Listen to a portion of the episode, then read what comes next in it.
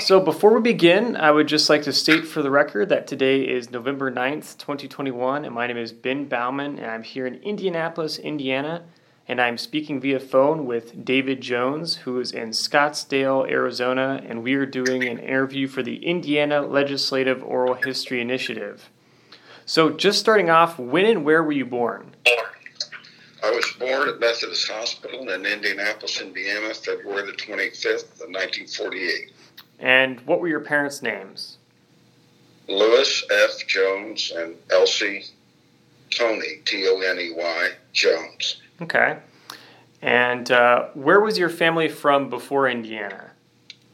They actually have been in, uh, the Joneses have been in Indiana for about five generations. Wow. Okay, that's pretty impressive. Yeah, originally settled in uh, Switzerland County Mm-hmm. in the town of Vevay, Indiana. Wow, that's cool. Okay. And uh, what were your parents' occupations? My father was a uh, worked for uh, for Atkins Saw Works in Indianapolis in uh, metallurgy, Okay. and uh, Atkins was a, a big company. They had you know about 550 employees, and they took the whole block, several blocks on the uh, street where, where now the uh, uh, part of the stadium complex is part of. Oh, okay. Sure. Interesting. All right. Um, do you have any siblings? I have five. Okay, five. Wow. All right. And uh, how would you describe your childhood overall? Well, uh, you know, I think it was pretty normal, although I grew up in an area called Mars Hill, which was a, a, a low socioeconomic uh, area. Okay. But my folks had a grocery store there, so it was kind of the focal point of the community. Yeah. Interesting. Okay. Wow. And uh, who would you say were the most influential people in your childhood? Well, uh, my uh, my parents were most Sure. influential, but my oldest brother was also very influential. He was 22 years older than I. Okay. And, uh, Wow. Yeah. although we didn't live under the same house at the same time, but he was uh, a real mentor and uh, a successful businessman and just a good person. Yeah, interesting. Okay, wow. Um, what understanding did you have about your family's political beliefs growing up? Well, my father was a uh, Democrat precinct committeeman for a number of years, Okay, and, and the family on both sides were predominantly Democrats. yeah, And uh, I think I was one of the first, if not the first, to, to register as a Republican.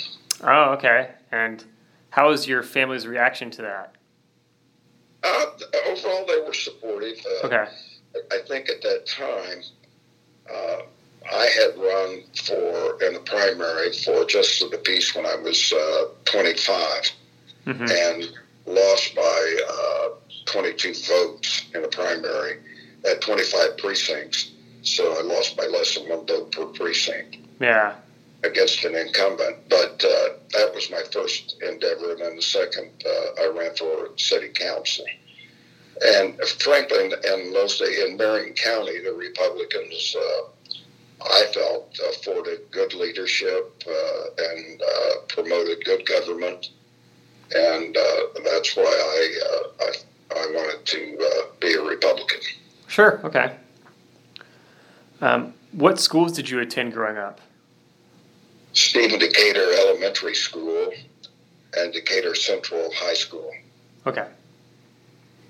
And how do you view your educational experiences looking back? They were good. Uh, It was it was a good experience. Uh, uh, uh, the elementary school I went to was only about two years old, so it was a new facility. Okay, And then uh, went to Decatur Junior High, which was in the old high school. The new one was under construction, but I ended up graduating from the new facility there on Highway 67 in 1966. Hmm, okay. Did you have any uh, favorite subjects in school? Yeah, I liked science, uh, geography, and history. Oh, okay. My uh, uh, my strong suits. Yeah. Were you involved in any extracurricular activities? Oh, I played basketball uh, on the uh, junior high, on the uh, elementary school Okay. bas- basketball team, and uh, other than that, uh, I don't recall anything else uh, that uh, they didn't have too many clubs. Right. time. Yeah. Did you have any particular views about uh, the state of Indiana or about being someone from Indiana when you were a kid? No, I, you know, uh, if if that's where you've grown up and all your relatives grew up there, Yeah. and you went to school there, at your home, and uh, you don't know uh, any difference. Sure, There's nothing sure. to compare it with. Uh, so, you know, I I didn't. Uh, I I felt that Indiana had a good legacy, a good history to it, and uh, uh, I always was proud to say I was a Hoosier. Yeah, okay, sure. Uh, did you attend college? attended Indiana State, and and uh, but I but that was for one year, and then I uh, I wanted to be. I left home when I was sixteen, Oh, wow. and uh, I lived at uh, a mortuary most of my early days. I commuted back and forth to school, so Wow. I wanted to be, I wanted to be a mortician, and uh, I. Um, then went to Indiana College Mortuary Science, graduated from there, and got my general director's license and my embalmer's license. Wow, okay. Interesting. What got you interested in that? Well, it was, uh, I think what actually impressed me was I was in uh, Methodist Hospital having my tonsils removed, Yeah. and I, my mother and sister were there, and my mother said, "Well, there's Roy Jones and Keith Matthews, somebody from Brownsburg. They own the mortuary in Brownsburg. Somebody from home must have passed away." And uh, so they came by, and they were both uh, uh, immaculately dressed and very courteous, and they knew my mom, and Yeah. and I, I was impressed with them. But then years went by. My sophomore year, I had a course in occupation and careers, and you had to make a report on an occupation or a career, and they had a whole file. And uh, I went to mortician, and I pulled it out and read about it and gave my report on it. And it said in the report that sometimes local mortuaries would hire young people to work at the at the mortuary. So when I got my license, I went to uh, our minister, uh, which uh, my mother's church there on the south side, and told them that I was thinking about being a mortician, and if they heard or knew of any openings, I would like. Well, they started making some phone calls, and it was a large church there on uh, right off Fletcher Avenue. Yeah. And so next thing I knew, I had an interview with uh, J.C. Wilson Funeral Home, and I started to work there in November of 1964. Interesting. Okay. Wow. And then, yeah, then from there, I, I worked there from October of 64 until May of 65. Okay. And then I had a job offer at Conkle's Funeral Home on Lyndhurst, which was on my side of town. And uh, they needed a student, uh, they, actually two students. Most of the students that worked for funeral homes were college. Okay. But uh, I was uh, uh, in high school at the time, and they had an apartment there. And uh, I, geez, I think I was making around 50 bucks a week, was, which was big money Yeah. Sure. a high school kid in 1965. So I, I worked for them uh, until 19, uh, or let's see, until the following uh, fall, and then I enrolled in uh, Indiana State and worked for a P.J. Ryan Funeral Home at 602 South 7th Street in Terre Haute, and uh, came back and did my uh, uh, internship at, at uh, Coleman Her and Singleton and worked there for five years and then went to Flanner Buchanan Funeral Home. Okay. was manager of the Margaret Chapel, which was on Mann Road, which was in my community, the, the community I grew up in. Right. And uh, then my brothers and I and sister-in-law uh, bought a funeral home in Mooresville, the Harvey Funeral Home, and uh, it now operates under the Jones family mortuary. Hmm. Okay. Interesting. Wow. Um, and so when you started your career um, in the funeral home business, in what ways did your awareness of politics start to change and you started to get interested in politics? Well, at that point, uh, I had worked at the polls even when I was in high school. Oh, okay. Yeah. And uh, so I started getting an idea of how the party operated and what its mission was, its goals, its platform. And uh, then uh, a friend of mine uh, uh, announced he was running for trustee, and he owned a local uh, drugstore, Norm Richard. Okay. And uh, he encouraged me to uh, to sign up to run for justice of the peace. I, I really can't say that I was qualified, but in those days you didn't have to be a lawyer to be justice of the peace. I don't even know if you have to today. To oh, okay, yeah. Uh, but that was the primary race that I lost by 22 votes. Yeah. so that, that, that got me interested. And then, uh, as uh, uh, an old sage told me, he said, you know, for first time running against an incumbent and just losing by 22 votes, the party will come to you. And so they did. They approached me and said, well, what would you like to run for? And I said, well, I've always been interested in House of Representatives, but I think I'd like to uh, to run for city council if there's an opening. And at the time, the seat was held by Keith Walters, who was his family owned Walters uh, drugstore. And uh, he was my fifth grade basketball coach and I taught in my elementary school. Man, I, I really respected. Mm-hmm. But he, he won as a Democrat, and so the Republicans wanted to take him out, and they thought I would have a shot at it. And so I did. I ran and I won. Wow, okay. Interesting. Wow. Um, it, it, was a large freshman class. I think we ended up with uh, like seven freshmen. Wow. Uh, and of course, the council, I, people out here just can't get over our, the council in those days was 25 members, mm-hmm. uh, 20, 29 members, 25 districts, and then four at large. Yeah. And, uh, that, that's a big council. Yeah, yeah. Interesting. Okay. So it's about 25 members, and there were seven new members? Yeah. Jeez, okay. Dr. Phil Borst, uh, myself, Stu Rhodes, Stan Strader, uh, Wayne Rader, mm-hmm. Betty, gosh, I forget her name now. But anyway, there, there were yeah. a lot of freshmen. Wow.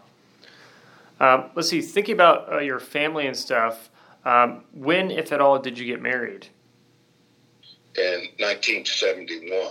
Okay. I, I married uh, Sue Ellen Kiewit. Okay. Who, uh, graduated from Ben Davis, and uh, although we were down at Indiana State uh, at the same time, uh, I just saw her one time. But then that summer, uh, I uh, uh, asked her out for a date, and then we got married. We were married 50 years. Wow. And she passed away a year ago this month. Oh no! Okay. Wow. Yeah. Yeah. Sorry to hear that. Um, do you have any children? We have two sons. Okay. David, David Andrew Jones and Brett Anthony Jones. Okay. Okay. Interesting. All right. Um, and how influential would you say your family was when it came to your political career? Well, because it was a large family, and uh, we had uh, we had pretty good recognition in the community because my folks had a grocery store there for 30 some odd years. Sure. And uh, uh, then my brother, who also lived in the community, uh, had a trucking company. And uh, so we had uh, uh, pretty good name recognition, family name recognition with, with a, a good reputation. Yeah. Yeah, okay. Um, and Let's see. When you started to get interested in uh, running for the Indiana General Assembly, uh, what exactly sort of shaped your political outlook? Well, I think uh, getting there uh, was uh, an interesting process, and I'll share with you, Ben. yeah. What happened was uh, Doris Doerbeker, who was one of the representatives, one of three representatives that represented our district, Marion County had multi-member districts. Mm-hmm. Uh, and so in our district, we had three members, one of which was Doris Doerbeker. And Doris had contracted cancer, and uh, Senator Morris Mills called me one day and said, Doris, Representative Doerbeker, would like to talk to you. And uh, then he told me that her health was not good and she probably wasn't going to make it through the session. Wow. Okay. I, I, had no idea what she wanted to talk about, but I, I always respected her. And yeah. I met her down in the chamber, and she said, David, I'm, I'm not going to make it through this year. And I think that you should consider uh, putting your uh, hat into the ring for my seat. And I said, well, I, you know, I'm really humbled that, that uh, you would ask me, but uh, the way that the district is set up, uh, I, I, I, don't know that I've got all the numbers exactly right. I'm going by memory. But right. Perry, Perry Township had 80 votes. Decatur had 25. Uh, Franklin Township had uh, like 12. Wayne Township had about 15. And it was uh, obvious that all three of the incumbent uh, legislators were all from Perry Township because they had the votes. Mm-hmm. And in the primary, but uh, I shared that with her, and she said, "Well, I think David that uh, I, I, will endorse you, and I think that will, if you go out and work, that uh, you, you, might be surprised how much support you would get." So uh, we went to, to slating. There were nine candidates at slating, including uh, fellow council, councilwoman, uh, excuse me, uh, Beulah Coughenour.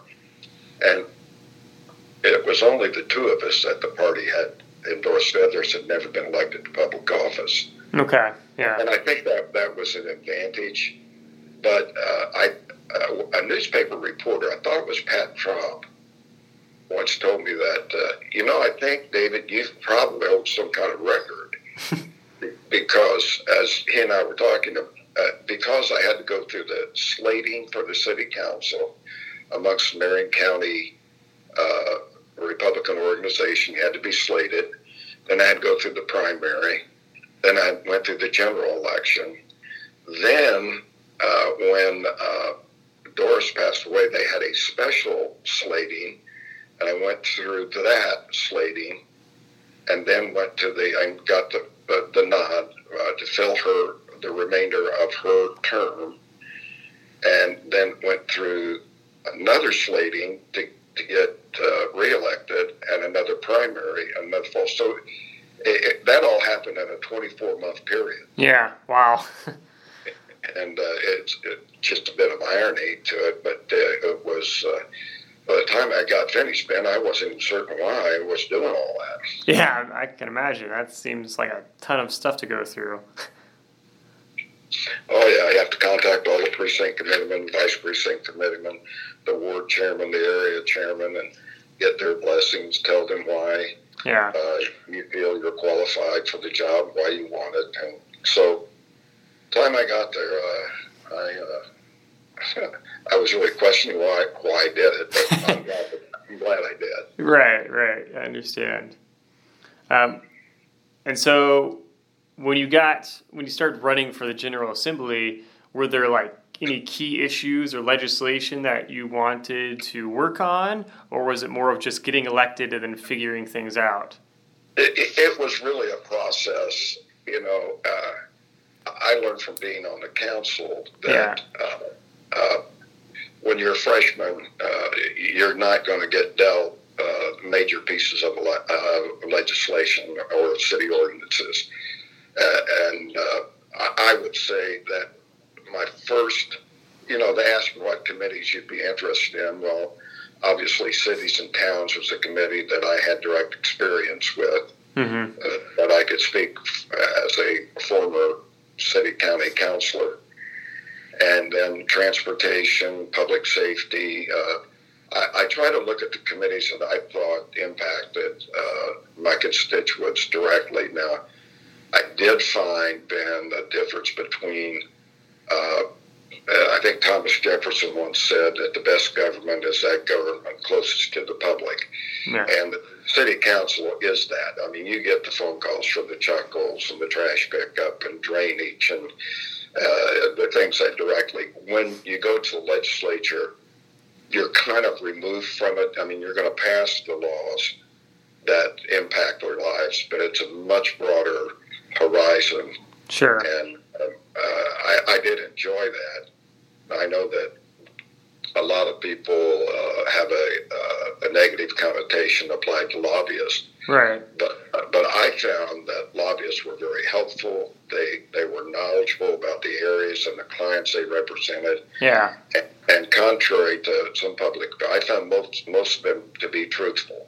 Mm-hmm. Now now you had to be uh, a person to ask the right questions. Okay. And one of the things that uh, uh, that came out to me on city council, a Indianapolis Star reporter by the name of uh, I think it was Ellis, Mike Ellis. He wrote uh, an article, a little column about uh, oh the most traveled councilor, uh, the most conscientious, and he listed me as the toughest councilor. Hmm and uh, he said, uh, Councilor, I'm, I'm, paraphrasing now. Right. He said, Councilor Jones asked uh, tough questions, even when it appears he favors the subject.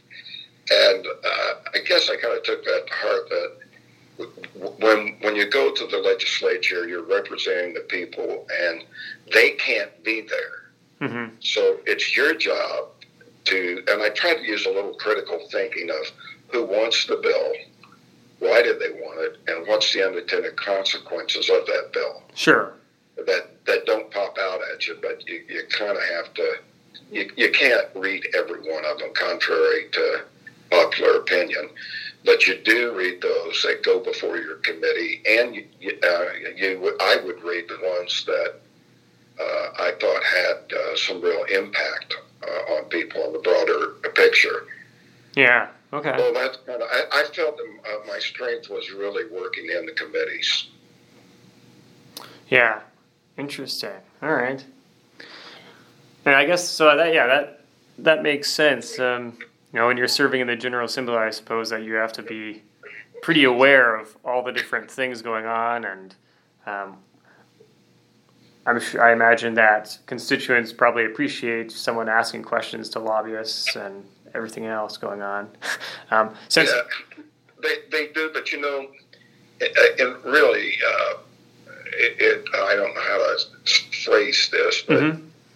They're, they do not follow the legislature. I, I would say a high percentage of the people in, in your district couldn't name who their state representative was. Right. Yeah. Uh, it might be a little different in the council because the council uh, district was small, uh, smaller. I think uh, my house district had 144,000 people in it. Sure. Uh, so uh, they, are not down there every day, uh, and they, and they may not follow it. The, the other thing that I found of interest, just a, a, a sidebar note, was that legislators from like Evansville or Marion or Richmond, from the outlying area of Marion County, they really got more exposure, uh, more uh, uh, media exposure in their communities. Mm-hmm. Where when, when you're a representative in Marion County, there's so much news going on every day that uh, it's uh, easily overlooked. Yeah, yeah, that makes sense. Yeah, I suppose there's a lot more. Yeah, a lot more in cities that is newsworthy, I suppose, for people and that people are interested in. Um, did you have any uh, sort of political mentors in the General Assembly when you served, or did you have any like political heroes in general that you kind of uh, identified your political philosophy with, or? Well, uh, th- there were a number of people, very stellar uh, people. Uh, J. Roberts Dailey was the Speaker of the House, and he certainly was a polished gentleman and a good, uh, good politician. Now, he got taken out by the Indiana State Teachers Association. Uh, they had a, a, a, a, for a number of years, and then uh, J. Roberts Dailey was not in favor of parimutuel betting, and there were a number of Hoosiers, uh, and the, the big populace at that point was in favor of it, and he he stopped it two or three years, maybe four years in a row, but it finally got through the House. Okay. Yeah. Uh, and, and, you know there are a number of others. Uh, T.C. Coleman uh, was chairman of transportation, and I was ranking member as a freshman. But I, I learned a lot from him, and uh, there were others that uh, that uh, I I kind of watched them as as to what they were, what positions they took, and how, why they took them. So uh, that that has some bearing, and I think that's indicative of of many legislators when they go in. Uh, is that uh, if, if, the person's the chairman of education and they've been chairman for 10 years, when the subject of education comes up, that's the person you go to and say, well, who really wants this bill? What's the unintended, unintended consequences of it? And they would be forthright. And then you might go to at that point, uh, the chief lobbyist for uh, ISTA, Indiana State Teachers Association, Bob Margraf, a hardworking lobbyist and very astute, along with Nancy Pappas. And if I had questions as it related to education, they would be the ones that I would go to. Okay. I, I served on Ways and Means under Pat Kiley. He was a stellar uh, representative and a good chairman of Ways and Means, and I, I learned a lot from him. Yeah. Okay. Sure. That's good. Am I telling you more than what you really care to know? No, no. This is actually this is what I want. I mean, the goal is for you to share as much information as you possibly can. So it's okay. it's uh don't yeah don't worry at all. This is you know your oral history, so it's whatever that you want to share.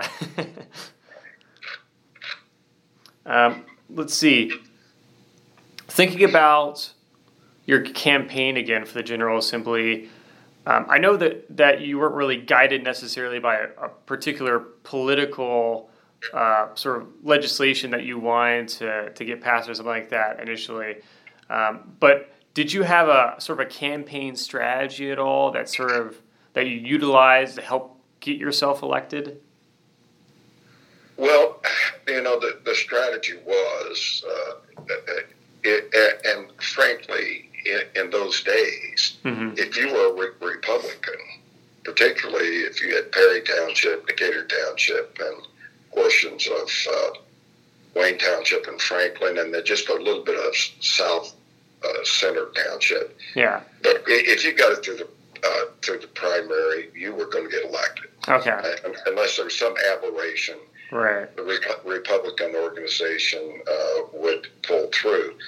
So uh, you kind of the strategy was to uh, to uh, read from the script of the party and mm-hmm. uh, address what the party's uh, platform was, and uh, you had a high percentage of, of getting elected. I think in every year that I ran, I, I led the ticket amongst the my other two members and they were both from Perry Township. And I, I was kind of proud of that. Yeah, yeah, that's cool. Uh, what did you think about the election process? Did it seem like a good process, or were there things that you wish were different about it? Well, uh, Marion County uh, was unique. I, I thought that uh, that every county had slating, mm-hmm.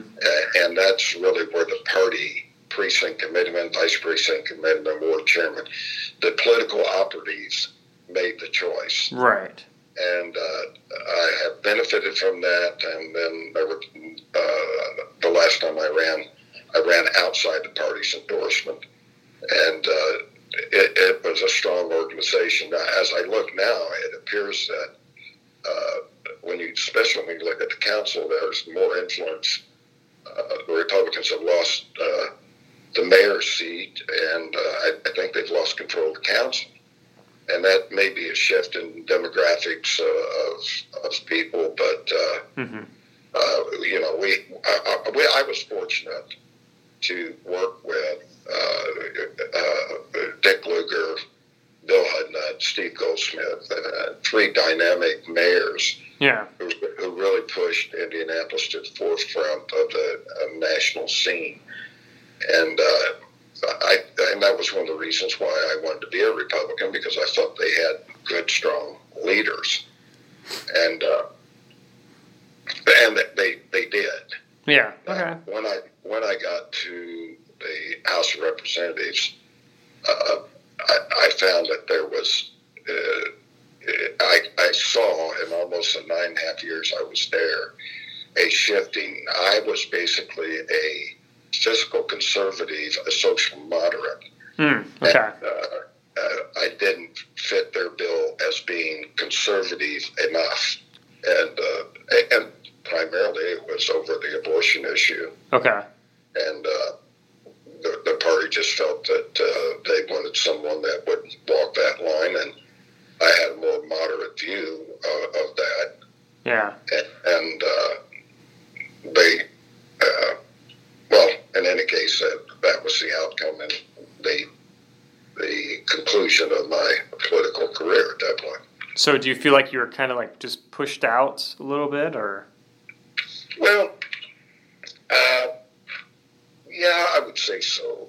Uh, okay. Uh, I think the other thing was that uh, uh Paul Mannweiler was uh, wanted to be Speaker of the House, and he did. I was supporting Dan Steffen, hmm. and um, that had uh, there were a number of entities of the in transportation uh, in Indiana who wanted me to be chairman of uh, of transportation, but uh, because I didn't support him, I didn't get uh, chairmanship.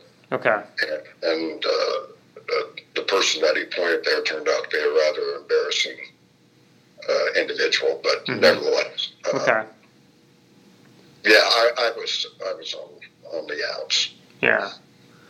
Interesting. Okay. Um, thinking about your very first election win for the General Assembly, um, how did you feel after you found out that you were elected? Well, it was election night, and uh, I, I, felt uh, good about it. I, now, uh, I, I think it's important to note that I I didn't go through a general election mm-hmm. the first go around. Uh, the, the state statute, the state constitution, that when there's a vacancy in the uh, in the legislative body, the precinct committeeman, the vice precinct committeeman, the party gets to choose. Okay. So so that slating was in fact my first election to the House. Right. Right. And then uh, I think I finished up the last five or six months of Doris's uh, term, Doris Representative Doris Dorbecker. Yeah. And, and then uh, I went to the general election, but uh, or primary and then general election. And, yeah, it's very gratifying because uh, uh, you, you always think every politician believes that the day that you're elected that everybody loves you. Mm-hmm. And that, uh, that's not true. right. Yeah. But on the on the day that you're defeated, you think everybody hates you. But uh, that's not true either. Sure. It's just the wind uh, as the winds blow on, on that time period, a dispensation uh, of what people think and what the party, particularly in Marion County, what the, the party leaders tell them. Mm-hmm. Yeah. Okay. So, in answer to your question, the slating process, I, I, see some advantages of it. I see the advantages that Republicans controlled who they wanted uh, but but it, it also eliminates uh, people that might want to run if they don't get the party endorsement. Yeah. Back back then, it was like 25 votes per precinct against you before you even got started. Wow. Per precinct. Yeah. So it's a big undertaking. Yeah, sounds like it. And and so just to clarify, when you left, did you run again and lose the election, or did you just resign, or you just I- didn't, uh, or you just retired? Well, I went back to uh, the slating process, Uh-huh. and uh, they replaced me with uh, Representative uh, Bob Daney. Oh, okay. He was from uh, Wayne Township. Yeah. And uh, so then I uh, decided to run outside uh, the slate and uh, got defeated. I wanted Decatur Township, my own community, but lost it in Hendricks County and in Morgan County. Okay. Yeah, so that's that's an interesting dynamic at play that I I don't think I've heard a lot about. Um, but it is interesting to think about, you know, how much influence the party has when it comes to what candidates are running and how much support they get. Um, and so, did you feel like when you were when you were running and you weren't really the party's chosen choice and you decided to run outside of their endorsement, did you feel like it was a pretty big uphill battle then? Oh, yeah. Uh, now, uh, there was uphill battle, but I'd also, uh, you know, I'd been an elected office for about 13, 14 years. Yeah. So I had, I had some name recognition, but uh, the party uh, the party uh, was organized back in those days, and uh, you know they would pump up uh, their precinct commitment to vote for the slated candidate, Yeah. and uh, so they worked it. But uh, I forget now how many votes I lost by, but I think it was like three or four hundred, maybe about three hundred, I think. Okay. And uh, yeah, it, it's an uphill battle. Yeah. But if you believe, uh, if you believe that you're right, and, and you can get up in the morning, look yourself in the mirror, and, believe that you are a good representative of the people, then uh, you, I think you owe it to yourself and your constituents to get out there and tell your side of the story. Sure. Yeah. No, that makes sense. Um, throughout your political career, did your campaigns or strategies change over time, or were they pretty much the same? It, it pretty much remained the same, uh, except when I, you know, I ran outside the party. Then I really got full control over uh, over the campaign. Yeah. When you're part of the organization and you're a three member group, then you kind of have to coordinate with your other two representatives as to what kind of message you're going to say. You don't want to contradict a fellow representative. And so you kind of uh, lay out your platform and, and your talking points and uh, you go along with them. And each one of us had a different uh, area of contra- contribution to our uh, uh, oh, uh, campaign effort hmm Indi- individually, but by the for the most part, it was kind of cookie cutter. Oh, okay. Yeah, I understand. Um, when you walked into the state house for your first day in office, how did you feel? Well, I, I've always been uh, a, a lover of history, Yeah. and uh, when you walk into the building and you realize all of the history behind it, uh, the people who have walked those halls, uh, the major legislation has passed out that impacted the lives of Hoosiers throughout the state. Uh, it's a very humbling experience. Sure. Yeah, yeah, I bet. Um, what expectations did you have about the legislative process, and was it more or less complicated than you expected? Well, it is, it is a complicated process, and over the years, uh, while I was in the legislature, I would be invited to middle schools or to uh, some high school government classes, uh, and uh, would go through the process of how a, a, a uh, draft bill became law. And uh, I think by the time I got finished, there were a lot of glassy eyes. Uh, you know, they, they don't realize the the process. Yeah. But uh, it, uh, I, I think overall uh, the process was was pretty good. Uh, I uh, I think uh, Ben that one of the most interesting uh, years that actually I think it was a two year period. we had a tie for the first time in the Indiana House of Representatives. Yes, yeah. 50 Democrats, 50 Republicans. And they, many of the, the political beat reporters were, you know, this is going to be chaotic and this is going to, you know, how is this going to work? And uh, it became, they, each uh, party, uh, the Democrats and Republicans, uh, elected their own Speaker of the House. And they would alternate every other day in the session. And uh, then, as far as chairman was concerned, that would alternate. Yes. And, and to be honest with you, Ben, I, I, I thought to myself that, you know, this is really how democracy should work because neither single party had the upper hand. Yeah. So it wasn't a case if, if you had a piece of legislation and you're going to present it on the floor of the House for third reading, and uh, because you're a Republican, all the Republicans would vote for. But, but in most cases, mm-hmm. you would get all the Republican votes. And uh, in this case, you needed to really work both sides of the aisle. Right. Yeah. And uh, same with uh, with in the committees, uh, it wasn't that you're going to ramrod legislation through you needed to really uh, make your case and uh, sell both sides. You needed votes from both sides. Sure, yeah.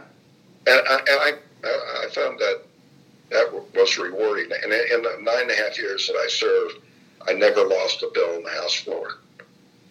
Wow. Okay.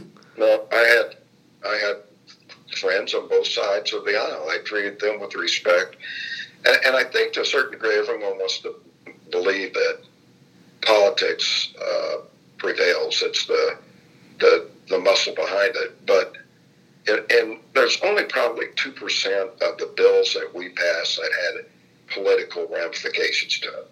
Yeah. One of one of which is the, the drawing of the maps sure. That has a major influence on the outcome of uh, the composition of the House of Representatives.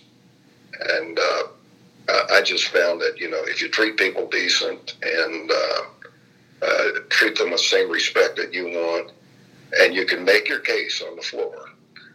Uh, I, I, was so uh, appalled when I came out to uh, Arizona. I was hired as president and CEO of the Arizona Contractors Association and was their chief lobbyist along with my son, who was a we both lobbied, and mm-hmm. a bill could come up before committee, and the legislator hasn't even read it yet. He's signed on to it. Oh my they gosh. the bill, and the staff would read the bill to the committee, and then the staff would answer any questions about the bill. Yikes. Well, that, that wasn't the case. In Indiana, you had to know what your bill said. Right. Yeah. And so I just thought that was appalling. Yeah, yeah, I can imagine, especially as a as a former you know legislator yourself. That's uh, yeah disturbing. Um, so you know thinking about this 50-50 tie in the General Assembly, um, you know, did you feel like the General Assembly was more productive during that time versus other times you had served where the it wasn't a, a tied? Yes, I, I, I did because the arrogance of power can offend and agitate people. When there's a level playing field, I think you get a kinder, gentler, and more respectful atmosphere. Yeah. So I, I, thought I thought it was positive from that standpoint. Yeah. Yeah, interesting. And so, yeah, a lot more people are forced to work together and, and forced to find policies that will fit both parties, I guess. That's right. That's exactly right. Which uh, maybe I'm idealistic, but mm-hmm. should work for the benefit of all Hoosiers. Right. Yeah. Yeah, I mean, if it's 50 50, then you would think that the population is fairly split as well, uh, to a certain extent at least. So, um, but uh, yeah, that's interesting. I'm sure that was a really fascinating time to serve, um, and considering how different things are today now, where it's not close at all to being uh, split down the middle. oh, that's right. Well, and you can thank a lot of that to gerrymandering. Yeah, yeah, yeah. Speaking of speaking of which, yeah, I mean, um, how influential would you say gerrymandering was during your service in the General Assembly? I thought it was very uh, influential. Uh, uh, Marion County, as I indicated, was the only uh, county that had a multi-member uh, structure. Okay. And and the way it was cut for those districts, those uh, members were all going to be Republicans, mm-hmm. and they were. Yeah. And other areas the same way. But uh, I, Arizona was similar, Ben. When I came out here, Congre- Congressional District Number One went all the way up, taking in the Navajo uh, Nation, portion of the Navajo Nation, coming all the way south to taking in the portions of uh, all. It took in all of Scottsdale, portion of Phoenix, and if you think about it, what would those people in the Navajo Nation have in common, social and economic, to people who live in Scottsdale? Right. Yeah. You know, it, it, how do you rationalize that? The only way you rationalize it is that you're you're draw, drawing a district that's going to win Republican vote. Yeah. Yeah. Yeah. Yeah. I understand. Was was there any effort when you serve to try and limit uh, the influence of gerrymandering at all, or was it? Well, there were, and there was a there was a case uh, that went, I think, all the way to Supreme Court about uh, uh multi-member districts in uh, Marion County. Okay. Now, I don't remember how that came out, but eventually, I think they did away with multi-member districts. Okay. Yeah. I'm not positive about that. I, I've been away for sure. I understand. 25 years. I haven't followed it. Yeah. Yeah, it's uh, it's an interesting process, um, but uh, yeah, I guess that's one of the things that is always that continues to be uh, uh an issue that people talk about a lot, and it hasn't changed much. So. It, it, it hasn't, and uh, both parties uh, endeavor to use it right uh, to their advantage. But uh, I'm convinced that you can get a computer today when you plug in the criteria, mm-hmm. the population. The, I mean, some courts have ruled that uh, do the people have the same economic interest? Do they, do they read from the same uh, uh, publications, yeah. your news media? Do they get the same exposure? And uh, I can tell you that the people up in uh, Navajo country don't get the same news exposure, uh, or, or, yeah, news exposure as do people from Scottsdale or Phoenix. Right.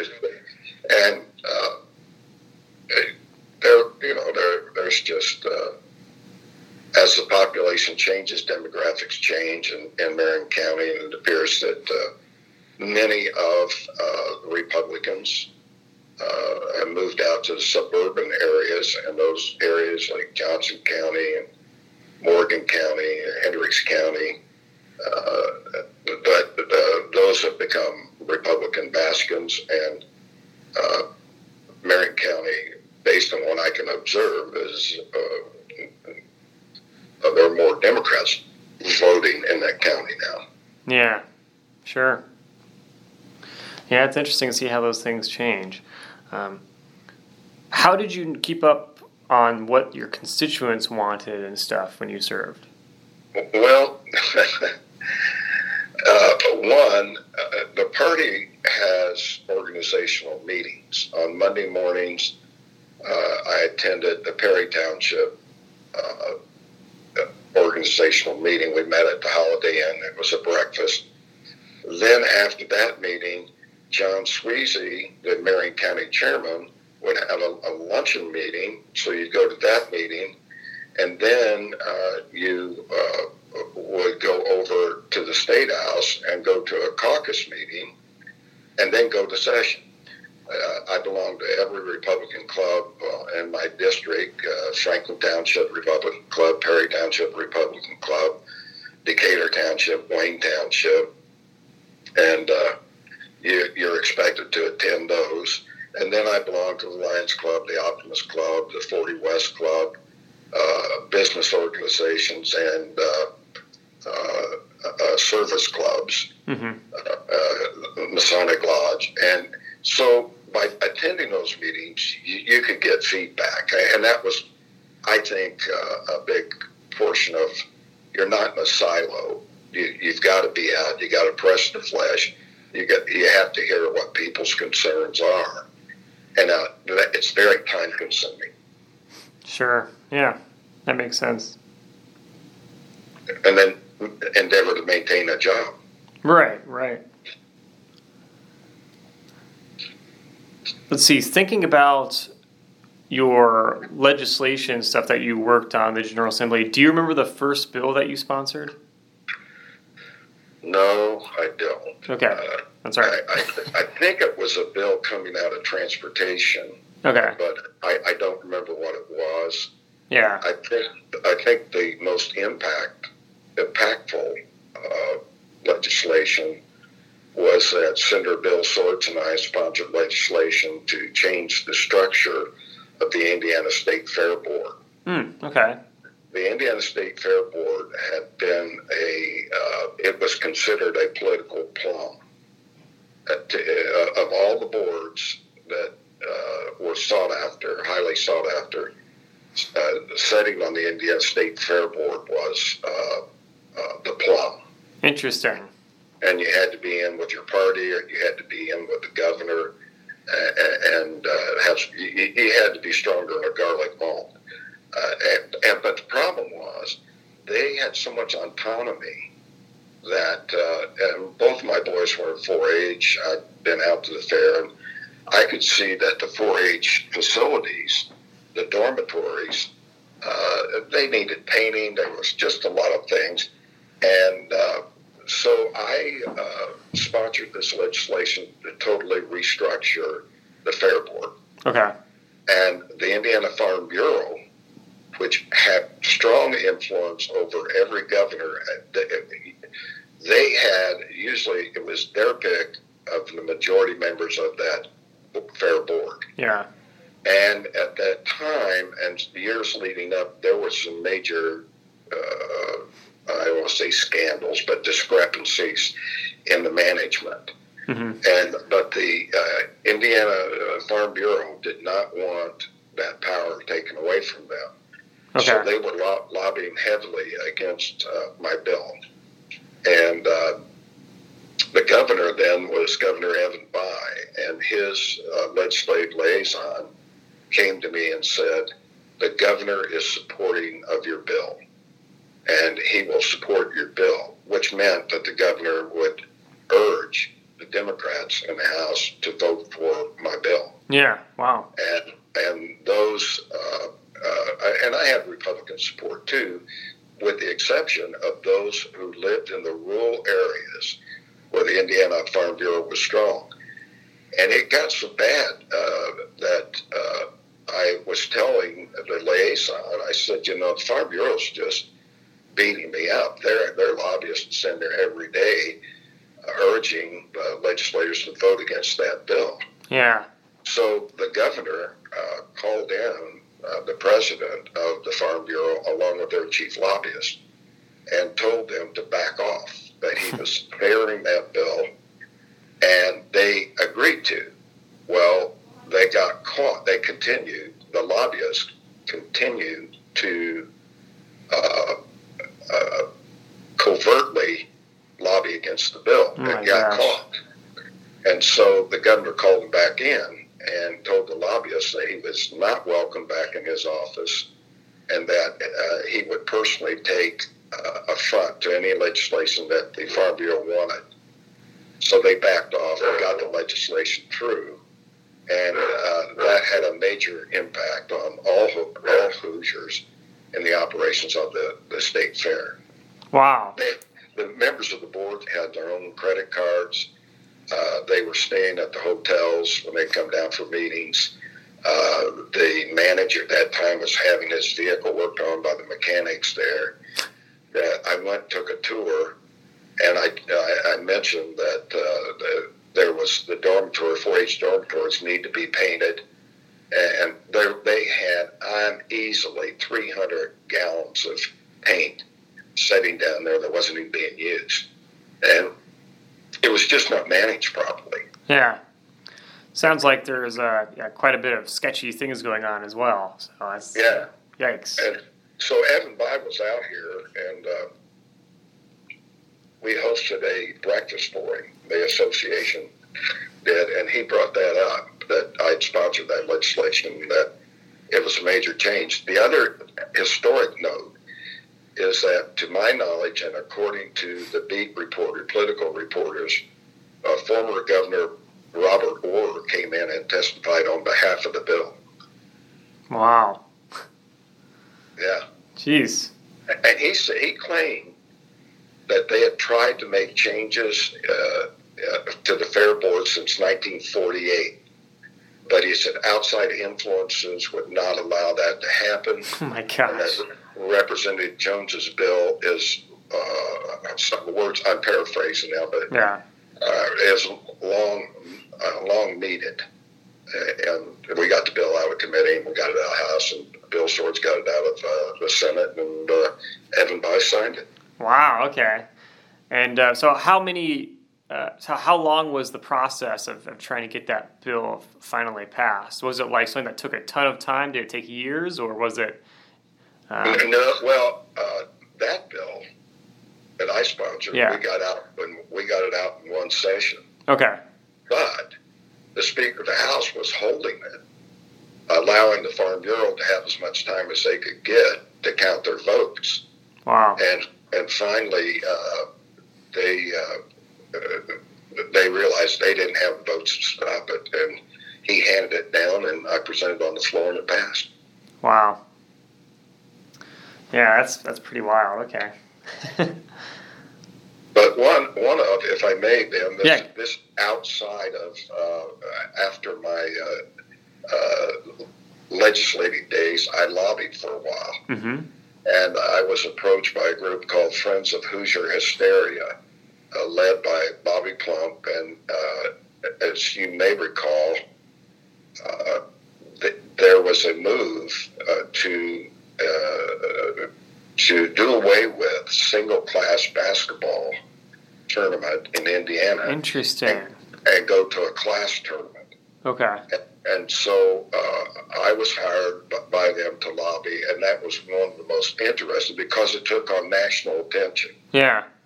And there were people, you know, making comments. Uh, former basketball players, Oscar Robertson.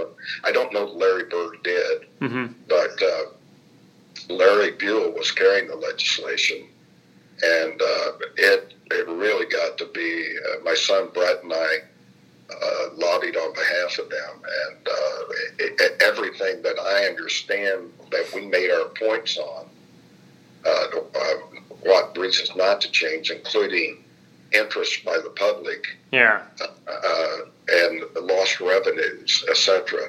That's all come to fruition based on the, the people that I know that are close to the to the scene.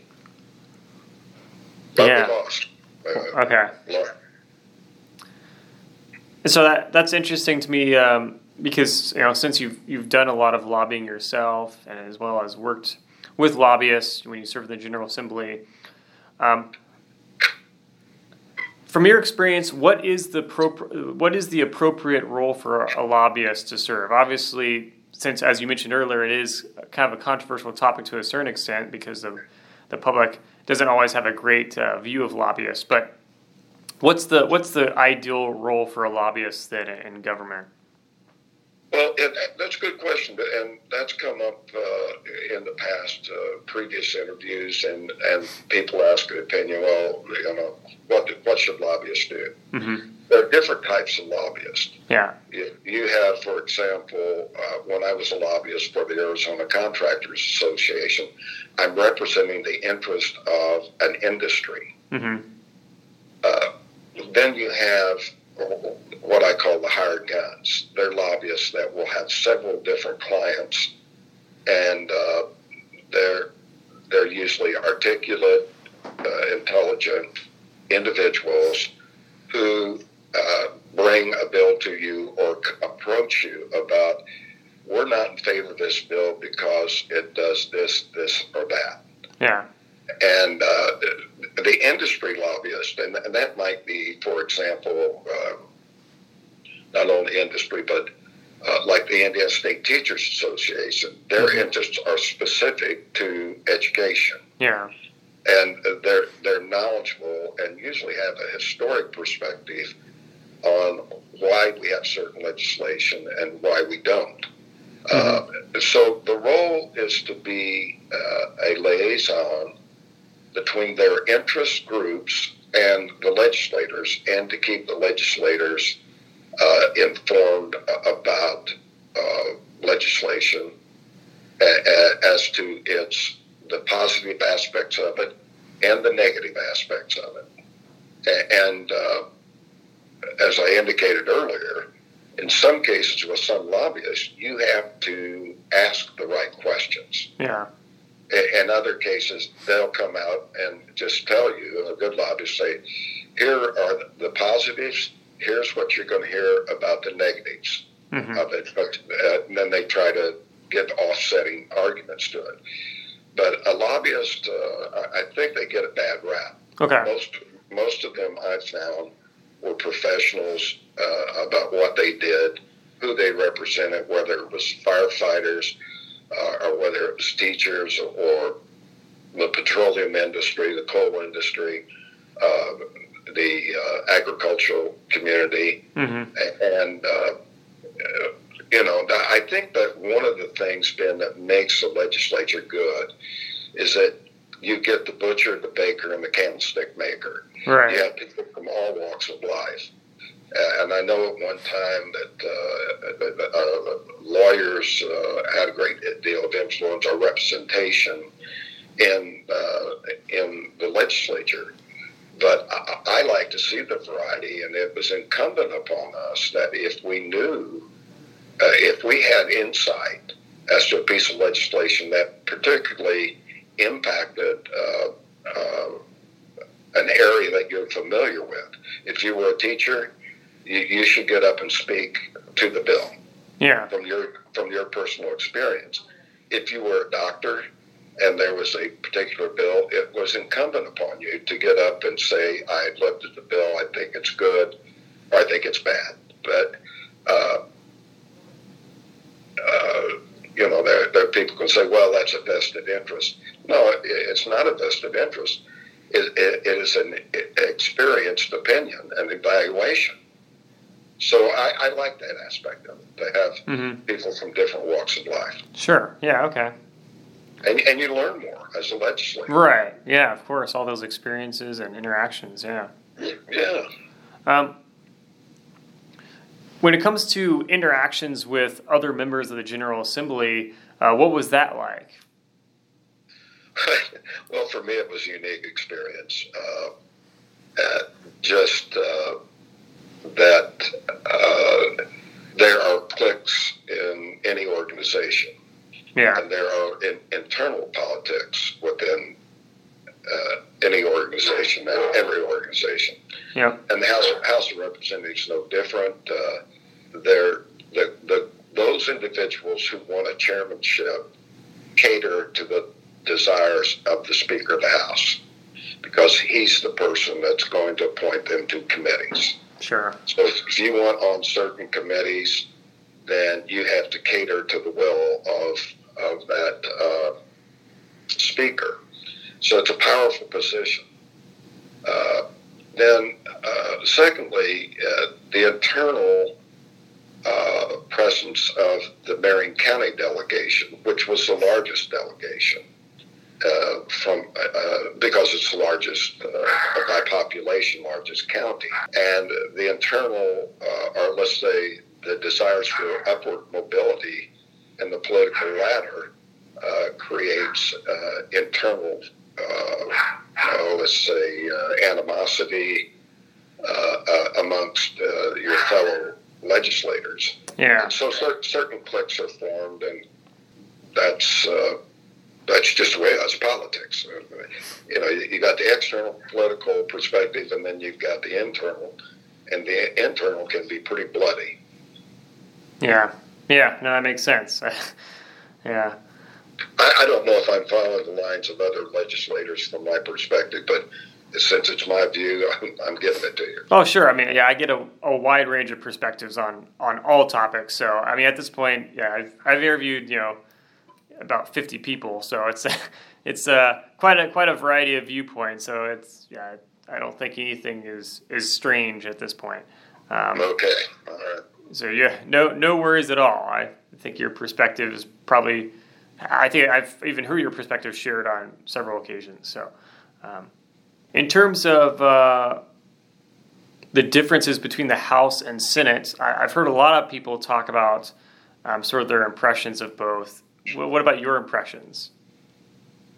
Well, uh, you know, you just look at the numbers in the House. You will have 100 personalities to deal with, and then in in the on the Senate side, uh, you have 49, yeah. 50 including you. So, uh, one, you, you you need to be articulate, uh, and you need to be able to sell. Uh, and I, am speaking in terms of in terms of uh, uh, getting your legislation passed. Yeah.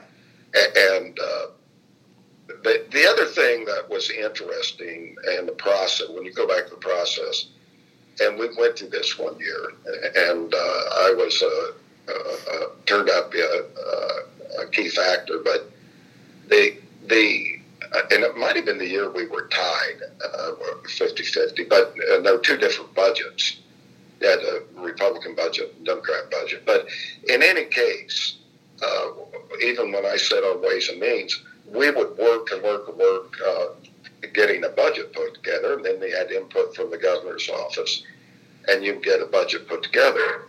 And uh, you had to give and take uh, with a lot of legislators to get them to vote for the budget. Yeah. And they may hold out. Uh, Joyce Brinkman was notor- notorious for holding out and there were a couple others. But then when it went over, it really didn't matter too much what we put in because when it went over the Senate, the Senate usually got their version. They would uh, redline ours and go through what they wanted, how they wanted to change it. Then it would come back and have to go to conference committee. And uh, the Senate, uh, basically, in my opinion, had the, the final say on it. Okay. The budget, uh, and to me, it just seemed like, well, what a waste of time. We might as well just come up with some kind of a budget, pass it over there. And then those days, they had some very talented people. Uh, Dr. Borst, Larry Was chairman of the Senate Finance, and then Morris Mills uh, had strong influence on it. And uh, they were brilliant people and very good at it. But in, uh, in, as far as saying, well, uh, we passed out the House version of the budget, hurrah, hurrah. Uh, that that was just a piece of paper going over there, and then it was going to change. The Senate was going to do what they wanted to do, and what the what the governor wanted, and then it come back to conference committee, and I'd say nine out of ten times we we bent with them, and uh, we folded, and they got what they wanted. So, okay, uh, yeah, I, I didn't. I, I appreciate the fact that Pat Kiley wanted me on Ways and Means. I enjoyed the experience, but uh, it just seemed like, uh, uh, you know, it was, I mean, and we went hours and hours. We met uh, like three or four times a week. And, uh, wow. and, and, and because Morris Mills and Larry Borst, their Senate districts overlapped my House district. When I would go to those Republican clubs or the organizational breakfast at Perry Township, uh, we would have a, a, a perspective of one way on the budget, and Morris would say, well, we don't like the House's version of it. We're going to do it this way. And it was kind of like, well, you know, uh, we're just wasting time here. Just let them draw up the budget and then yeah. it's bad. Right. That's what it's going to end up doing. But we'd spend months, weeks working on it. Wow. um, now, in terms of how the House and Senate behaved. I've heard a lot of former legislators say that the the Senate kind of felt more highly of themselves in the House. Uh, did you get that vibe as well, or? Well, you know, it's referred to as the House of Lords. Yeah. in, in, in Parliament, and uh, they they do carry a lot of power, and uh, uh, I I but you know I think you just have to accept that uh, that's the way it's structured. Uh, whether individual personalities uh, became arrogant, mm-hmm. well, power corrupts. You know, I, I would say corrupts, but it influences people's uh, image of themselves, and yeah. but I've seen House representatives who went from the House to the Senate, and their personalities changed. You know. Sure. There's the old adage. There's the old adage. It's nice to be important, but it's more important to be nice. Yeah, yeah. um, let's see.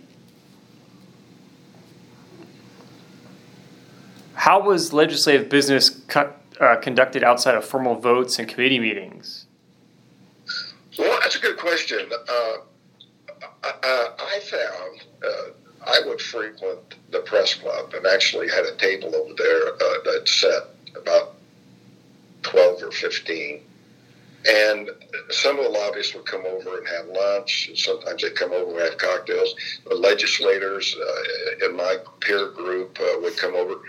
And we could sit there and discuss the legislation and, and get educated to it and have informal debates. Now, that's not much difference than when the Continental Congress was formed and they went into the inn, over to the inn across from Carpenter's Hall, and they would sit there and have their ale and discuss the bills. Right. Yeah. And so uh, you, you, you, you get the opportunity to really chew on the rag, uh, particularly on controversial legislation.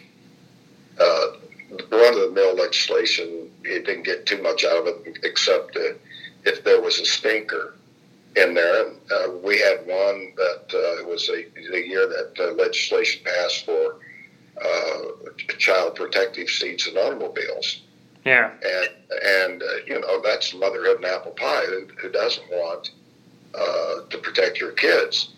until it was brought out to me that you had to read the language, that there was proprietary language in there that just made one company out of California that their seat would be acceptable. Okay. so, uh, that and that went through either public safety or transportation. I was on the committee, and we got that changed. Now, I possibly would have not known that uh, if it hadn't been brought out to me. Yeah. So operating outside yes, uh, you're going to have, uh, and, and uh, you know, a lobbyist might uh, take you to uh, to dinner, or they might take you uh, to a ball game, and people say, "Well, we don't think that's right." That that is no different than the business world. Mm-hmm. If you have a client that you want to get business from, you, you entertain them. Now, if it's extravagant, that's different. But there, there are limits. You have to report all that. Yeah. But uh, it, it, primarily, what the lobbyists are looking for is access. Okay. If they can get access to you, that if they call you at home, that you're not offended. If, if they say, "Hey, can we go out and have lunch?" I, I want to talk about the, you know that they they have an agenda. Right. You just have to listen as to whether or not it is it good or is it bad? Yeah. And, yeah. and if it's bad, you just say, you know, I, I can't go with you on this. Yeah, that's interesting. Um, and I, I, suppose, yeah, there at times there can be kind of a, a line that is kind of murky as well. That's difficult for people to make decisions on um, because you're dealing with lobbyists all the time, and uh, you probably also get to know them after a while too. Um, so yeah, yeah they actually they, they can become friends. Yeah, yeah. Interesting. Okay. Um, when it came to voting on legislation, did you always have a pretty good idea of how people would vote uh, before they actually voted?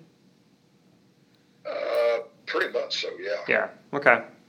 Uh, individuals who had uh, a personal vent on on raising taxes. Let's say, yeah, you know, they they wouldn't vote for it regardless uh, because they don't want to go back tell their constituents that they voted to raise the tax. Right. Uh, you knew how they were going to vote. Yeah. Uh, and, then other areas, uh, legislators usually make their personal preferences known, and uh, so you get pretty good idea on how they were going going to vote, uh, even before the vote was taken. Yeah. Okay. Uh, how influential would you say party leadership was um, when it came to passing legislation? Well, uh, I will say that uh, John Sweezy uh, did not really lean on the Marion County delegation specifically. Okay. At least, at least at our luncheon meeting. Now, one he did, and that was one when Bob Orr uh, was governor, and John Mutz was going to run. He was lieutenant governor, wanting to run. And Bob Orr or John Mutz, or both of them, had concluded that the reason uh, Governor Orr ran like 200,000 votes behind Ronald Reagan in the general election was over the uh, the uh, license branches. And the license branch structure was when there was a piece of legislation put in, I'm sure the Republicans did it, that the party of the governor, that their uh, county chairman would get the management and operations of the license branch okay. branches in that county, and it's very lucrative. And so Bob Orr and Mutz concluded that that's why Bob Orr fell so far behind Ronald Reagan. Now, I don't know that it was or it wasn't, but they went to Mills, uh, Senator Mills and Senator Borst to put in legislation to take that away from county control, which would be a risky. If I do that, they would have blackballed me in a New York minute. Okay. and uh, I do remember John uh, endeavoring or urging them not to put that bill in, and they did anyway. Okay. Wow. Yeah, interesting. All right. And Mutz didn't get elected. Yeah. Okay. Um, how would you say your legislative service affected your family life? Oh, I, you know, I've talked to my sons about it. Then uh, it took a lot of time uh, away from work. It took a lot of time away from family. Uh, the average person, I would think, would find it very demanding. Mm-hmm. I was fortunate. Uh, I was vice president corporate affairs for two large construction companies, and they gave me the time to do that. But uh, we also had started up the family business. So between my uh, eight to five job, my legislative responsibilities, and uh, my family business, uh, it was very time consuming. But I, I, talked to my boys about it uh, after they got older, and they both said that, you know, really, Dad, uh, you know, we were doing our things with 4-H and with football and baseball and basketball, and you know, uh, my wife carried the load of seeing that they got to practices and yeah. But but they both said, you know, because you were there, we got to do things a lot of other kids didn't get to do. Yeah. And, uh, so they were appreciative of it. They uh, they uh, didn't seem, but I, you know, in some cases that may not be the case. Uh, it it is very demanding.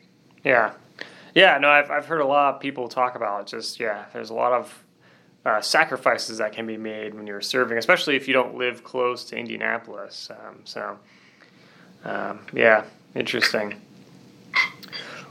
Yeah, it, it is, and, and, even in that comparison, uh, uh, you know, my good friend Vaneta Becker, she was a seatmate for a long time. Well, she was from Evansville. Yeah. Well, on Saturday morning, she would go to her meetings of constituents and she could hit it uh, in one meeting. Mm-hmm. I had Perry Township meeting, uh, Franklin Township meeting, Decatur Township meeting, Wash, uh, Wayne Township meeting, and then plus the Marion County luncheon meeting. Uh, yeah. You, you know, uh, there are a lot of demands on the Marion County. And I also can appreciate there's a lot of demands for her, like going to Evansville or those that have to go up to South Bend. If you've got to drive that uh, at the end of a long week, uh, it wears you down. Now, some of them would catch a plane and fly if they had to be back, but uh, it's grueling on them uh, to travel and then spend a whole week away from home. We did, if you lived in Marion County, we did have the opportunity to at least sleep in your own bed at night. Yeah, yeah. Um, what would you say was the most controversial legislative issue during your time in the General Assembly? Well, I, I, there was a legislator from uh, Anderson, uh, Indiana. I can't think of his name right now, but he was a deputy sheriff, and he put in a bill that would uh, require the state by law to castrate someone convicted of either pedophilia or rape. Wow. Okay. And uh, uh, his name just about came to mind. I can't think of it right now. But he got on Jerry Springer's show. It was on a lot of the national uh, media picked up on it, and uh, I'm surprised and really embarrassed that the uh, the speaker handed it down. Yeah. But I, I mean, it, it got killed. But as far as controversial, Yeah. that, that certainly was. Uh, I mean, this guy was so wired up. Uh, he carried his gun into the chamber under his coat, uh, but uh, he was just he was really pissed when it got defeated on the floor. Wow. Okay. Yeah. Yeah, I can see where that would be controversial. Yeah. Interesting. All right. Um, what legislation would you say that you had to work the most on in terms of amount of time you spent on it? Well, I think that the legislation of uh, changing the composition of the Indiana State Fair Yeah. Okay. board, that by far I, I had to work on that. Yeah. What would you say was the biggest hurdle you had to overcome during your time in office? Well, I, I think, uh, oh, uh, just the internal clique within uh, the uh, the Marion County delegation. I, I, I had, as I indicated earlier, I never lost a bill in the House floor in nine and a half years. Yeah. But uh, the the Marion County, they were elements of the Marion County organization that uh, uh, they wanted me to march to their beat, and uh, I was a little more independent than that. Right. Yeah. Yeah. You know, I would describe myself as a physical conservative, but a social moderate. Yeah. They wanted conservative, conservative all the way through. And Okay. I saw as the years went on, they were bringing in more uh, entrenched conservatives. Uh, and, you know, I get it. That's the party, and they, they want to believe that that's the, uh, the will of the people. But uh, I can say that there were a lot of conservative people who were being misled. Yeah.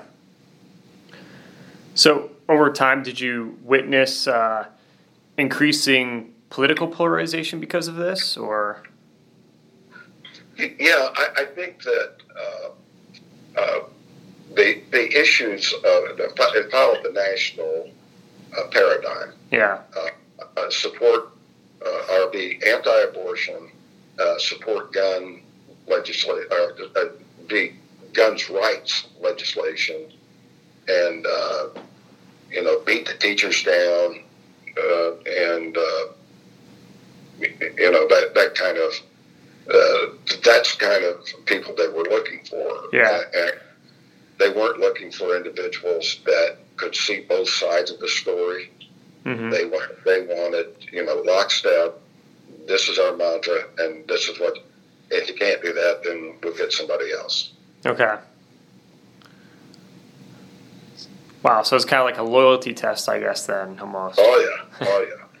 Wow. Yeah. Yeah. That's unfortunate. Um, so, I guess thinking about some big picture questions now. Uh, how would you summarize your time as a legislator overall? I think it was a rewarding time. Uh, very few people been get the opportunity to serve in a legislative uh, arena. Yeah, and it is an experience that uh, uh, you can't duplicate in the private sector or in the corporate world. Uh, it, I think, to be a good one, that you, you have to have that broad spectrum of, of understanding two sides to every story. And, uh, you know, I think the first thing you have to look at is how will it impact the residents, my constituents in my district? Mm-hmm. And, and uh, then I, I, think every legislator obviously is sensitive to the impact that it may have on their uh, on their constituents. But you have to, uh, you should be able to to not polarize yourself with if, if a person's a Democrat, they're a Democrat. And I, I found that there were more Republican individuals coming in that just saw Democrats as enemy. Yeah. And that that that's sad. You know, right. they had their they had their perspective. Their constituents elected them, they're fellow Americans, fellow Hoosiers. Mm-hmm. They they have a right to their opinion and their perspective, but it just got to the point where it was. I mean, if you were even seen talking to a Democrat, uh, rumors would start. Oh my gosh, jeez. Oh yeah. That's that's pretty it, toxic. It, it was that bad. Wow. Okay.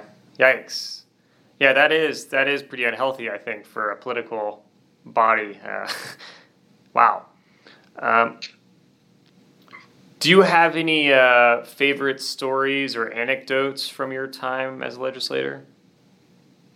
Oh, we had the the, uh, the Speaker of the House assigns the seat your office uh, locations, mm-hmm. and uh, he put myself and Dan Stephan and a couple of Democrats and uh, oh Jim, uh, gosh, from Frankfort. I can't think of his name now anyway, he put us in there, and uh, it was just a room up on, on the floor of where the offices were. I, I, don't know what it was, but it, it, was probably 20 by 15, and I forget how, I think there were about six of us in there. And so we put a door on it. Okay. And uh, we, we had the maintenance people come put a door on it. And then we put a metal plaque on it that said behind closed doors because there was a, a a, a, political column that appeared in the Star every day called behind, maybe on Sundays, behind closed doors. Oh, okay. It, it, told behind the scenes stories of what was going on at the legislature, and, and uh, so they took a front to it. They being uh, either the, the speaker or some of his some of that clique. Yeah. We came in one morning, the door was missing. Wow. And uh, no one knew where it was. We went to maintenance. Nobody knew anything about it. And, and uh, so we had all these buttons printed up that, uh, where's the door? And uh, uh, several of the legislators wore them. The Speaker of the House, Mike Phillips, wore one day. And uh, it got to be uh, just a sidebar issue, but it was, it, it went on for like two or three weeks. Never, never did find the door. Wow. Nor did, nor did anyone ever claim uh, that they took it down. We were pretty well convinced that it was the maintenance. We think it was someone outside of maintenance that came in and and uh, maybe on a weekend or something and uh, took the door down and what they did with it, we don't know. That's interesting. Okay. wow. Yeah. But uh, there there were a lot of uh, uh, things that went on. Uh, we when we got ready to draw the maps, uh, and uh, the, the, Democrats had had several meetings looking at the maps, and we were getting up close to the session, and uh, Mannweiler, who was then speaker, he hadn't even called us in to look at the maps. Well, he had called all of us in. Mm-hmm. I found out later on some of them in the clique, they got to look at their maps and and uh, um, well, I'm sorry, he wasn't speaker then, but he was our caucus chairman. Okay. Yeah. And so uh, uh, Mike Phillips called me, or actually sent word through a lobbyist, said he wanted to see me. And when they said, Dave, he said, have they talked to you guys about your maps yet? I said, no. And he said, well, they have talked to me. And he said, they're going to cut out three legislators in multi-member districts in the southwest area of Marion County. And he said, you're going to be one of them. And he said, probably George Schmidt and maybe Larry Buell. But he, he said, you know, uh, what kind of map would you want? So I got to draw my map. Hmm. Or draw a, I got draw a map. Yeah. And that included uh, Decatur Township, portion of Wayne Township, portion of Hendricks uh, County, and a portion of Morgan County, which were all, to me, they were contiguous to each other. They had, they all had the common element of the Indianapolis International Airport, which has impacted uh, their daily lives. And uh, uh, then my colleagues didn't like it because they wanted to cut me and I think George and I think Larry Buell was the other one they were going to cut out. And so it was for me a survival thing. Yeah, yeah. But that did not sit well with uh, the leadership. Okay. Um, what lessons, if any, did you learn from your time in the General Assembly? Well, I think that uh, I learned a lot of lessons, and uh, people, uh, as a whole, you had a pretty good class of people, but the politically ambitious would would stab their own mother in the back if they thought it gave them upward mobility in Yikes. the political ranks. Wow. They're, they're lethal. Yeah. So uh, there's, I guess there's definitely some power hungry people then. Um, oh, uh, yeah. Faye Mallory once told me that politics, she was our area chairman and she served as county clerk and county recorder and uh, she was deputy or uh, vice county chair, Marion County, a very astute uh, political person. And she said, David, politics is nothing more than power. Yeah. And I think I was naive when I got into uh, even uh, to the council and to uh, the House that you could go in and make changes and that people would leave their politics and their political persuasions in the parking lot. And that's not necessarily the case. Mm-hmm. And even if you have people, if you have people, Ben, who are in the House and they want to aspire to be in the Senate, yeah. Well, they want to eliminate competition around them. Yeah. And, and uh, they want to aspire, and, and uh, uh, I saw quite a bit of that. Or it might be someone in the House that wants to run for Secretary of State. And you see them do a lot of odd things just because they they want upward mobility. Wow. Is there a way to prevent that sort of obsession of trying to get more and more power at all, or to uh? No, I don't. I don't know that Ben that you can ever change that. I, one time I thought uh, limited terms mm-hmm. uh, would be the answer, but the problem you get with that is that it, it, there is a value to historic knowledge. Mm-hmm.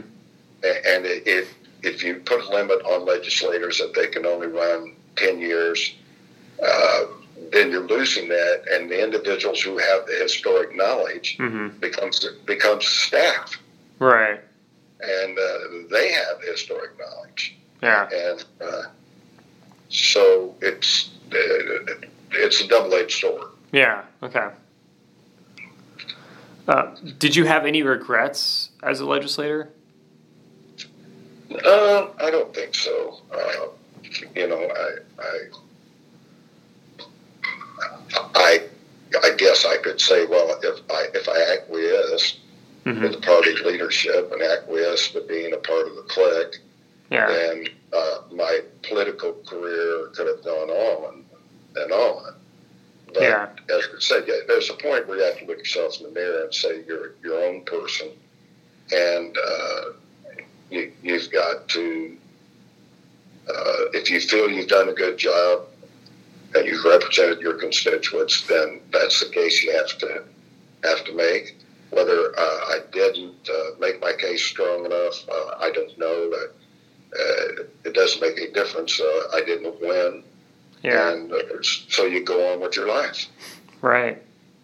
But what a valuable experience it was. hmm Yeah, sure, definitely.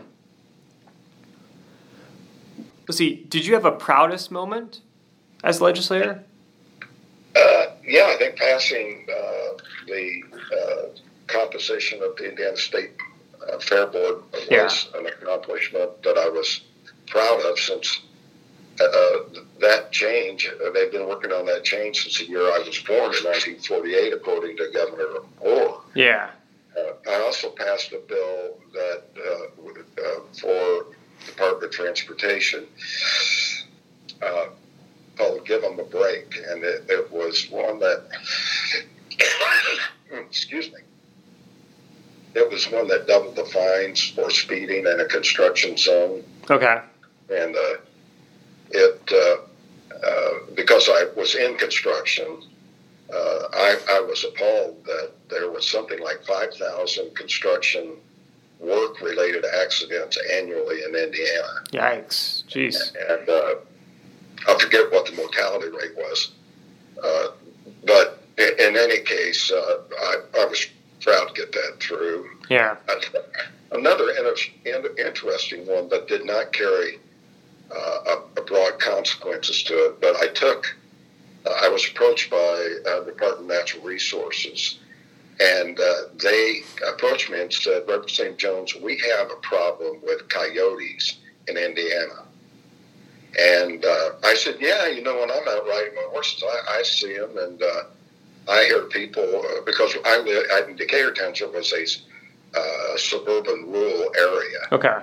A lot of people li- lived on an acre of property. Uh, they, they had maybe three acres. They might have sheep or horses or whatever. But uh, I said, yeah, you know, I hear that. They said, well, based on our calculations, there's uh, one coyote for every square mile in Indiana. Wow.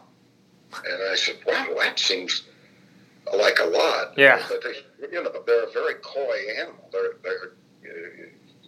they're, they keep hidden pretty well. Yeah. In any case, uh, I said, well, so what's the problem? They said, well, the coyote is on the protected species list, so they can't be hunted. Mm. Okay. They can't be trapped. And the, uh, the bill we're asking you to carry would to remove them from the protected species. Then we'll set up a, a regulations for how they can be hunted or how they can be trapped. And uh, the interesting thing, Ben, when I I got it out of natural resources, and that was not a problem because the the, the staffers from natural resources came over and they said told my fellow uh, uh, seatmates the same thing. I didn't think I'd have much trouble with it. Yeah. But when I brought it up, uh, there are a lot of people. Uh, there were several, not a lot. hmm A few people got up and said, "Oh, you know, we're not, we're not really, uh, we don't like this bill because people would be going out shooting neighbors' dogs and claiming they're coyotes, and and uh, we just, uh, well, we've never seen any coyotes in our area, and we don't, we, you know, it's just hard to believe." hmm Well, there was a, a freshman um, freshman legislator from Shelbyville, Jeff Jeffrey. Gosh, I can't think of his name right now. He hadn't gotten up all year, but he asked permission to speak, and the speaker granting uh, that permission. And he said, "Well, I'm in favor of Representative Jones's bill, and I'll tell you why. My family and I have been raising sheep in Indiana for three or four generations. We have a flock of like 1,800 sheep.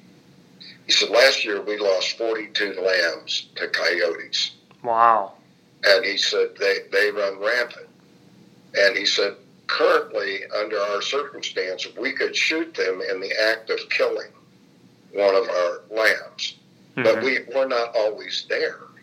Yeah. And consequently, we're losing them. And he said, if there's any bill that we're going to pass this year that would impact a lot of farmers, it's this bill. and Hmm. so the bill passed.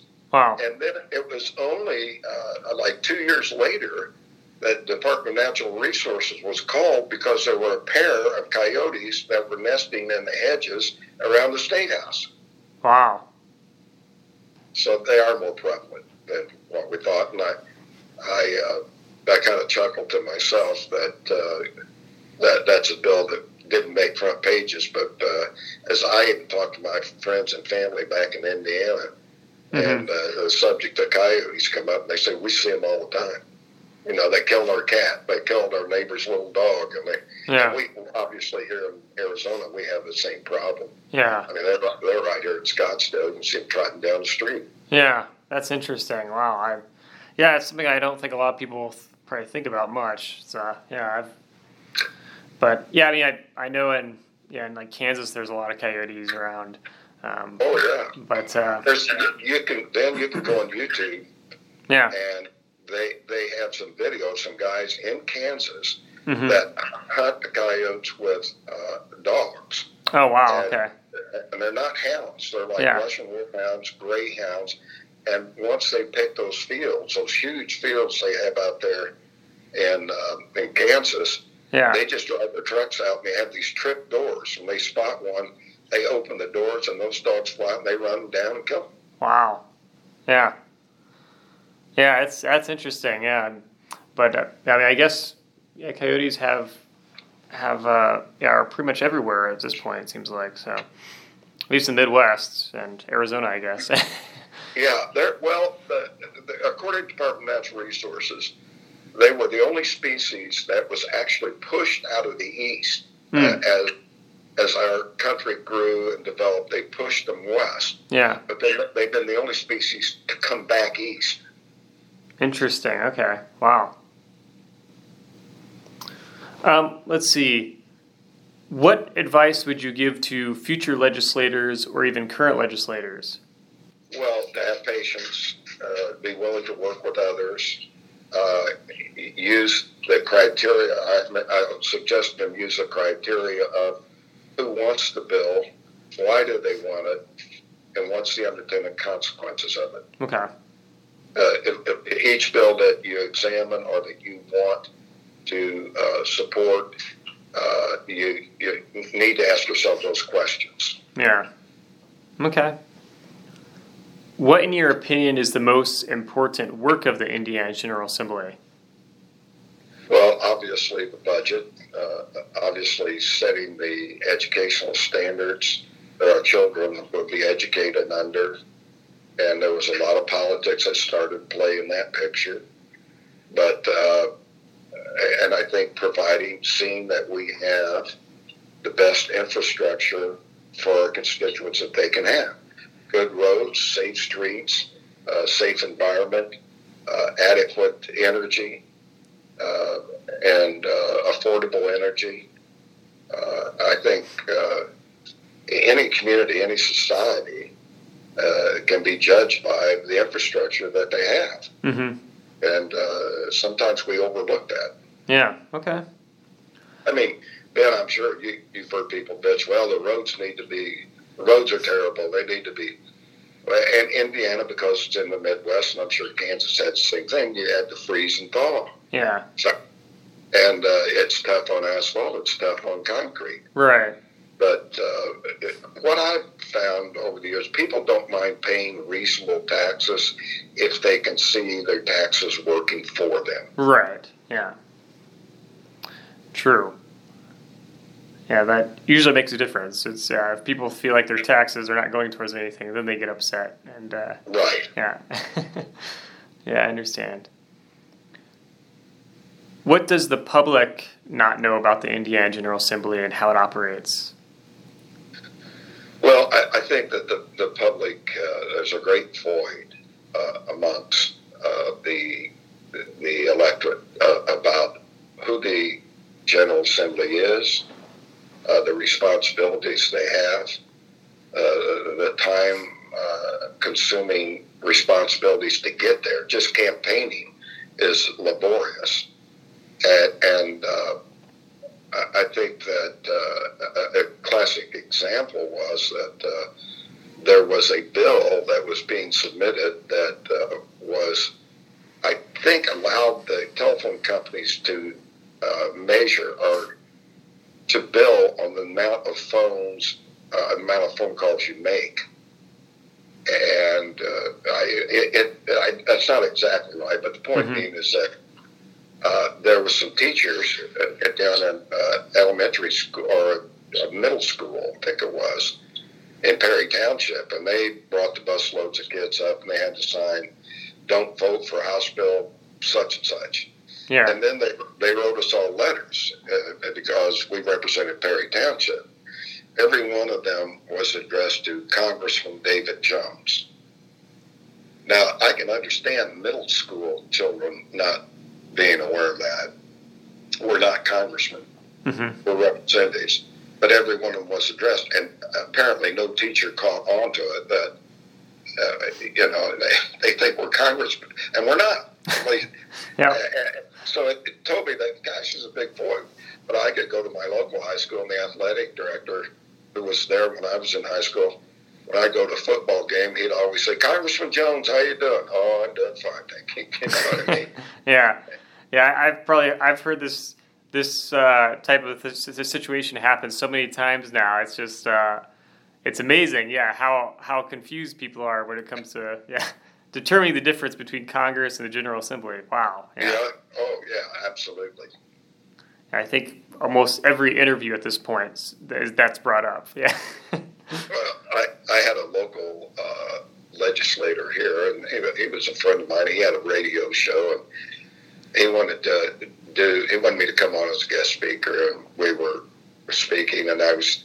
He said, "Well, compare Indiana and, and Arizona and your experience." So I was giving him, but. And I said, well, at the General Assembly in Indiana operates such and such, and I use the term General Assembly. Yeah. He said, well, you know, you know, Dave, we don't have a General Assembly here. We have a legislature. Well, it's the same damn thing. it's the same damn thing. And, and I told him after we got off the air, I said, well, know, Clancy, I didn't want to embarrass you on the air, but a General Assembly and a legislature is the same thing. Yeah. It, in some states, it's just called differently. In Indiana, the legislature is called the legislature. It's also called the General Assembly. So, right. Yeah. Oh, yeah. I didn't know that. Well, okay. That's funny. Okay. Wow.